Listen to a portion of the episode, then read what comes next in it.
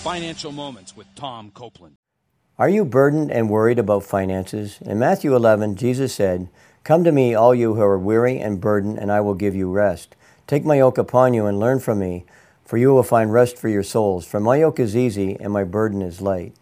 Jesus gently encourages us to come to Him, asking for His help and then yoking with Him, that is, depending on God to carry the heavy part of the load.